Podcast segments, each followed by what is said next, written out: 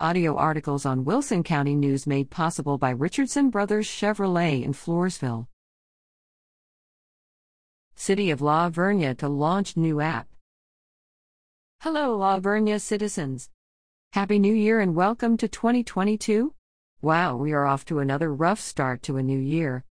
I was just looking at my article from a year ago, and it is like the words to an old song, second verse, same as the first, with the COVID infection rate escalating through the roof at an even higher rate than all the other spikes we have experienced. Connally Memorial Medical Center in Floresville announced, and we shared on the city's Facebook site, that it's holding walk up vaccination clinics every Wednesday afternoon in January. So, with COVID tests and vaccine locations getting harder to find, that is one source to consider.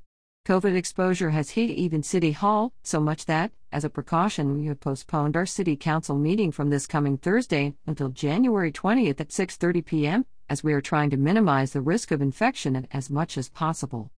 We do have a new tool for you to take advantage of that we're getting ready to roll out soon. Final testing is almost completed. It is a first for La Vernia, a city app for your smartphone and devices. You'll be able to download it from the Apple and Android sites. Through this app, we can send notifications and updates out to our citizens in a quick, efficient manner. We will let you know when this app is live and ready for use in the next couple of weeks. Thanks to our city administrator Yvonne Griffin and the team at City Hall for taking this project on and developing a great product.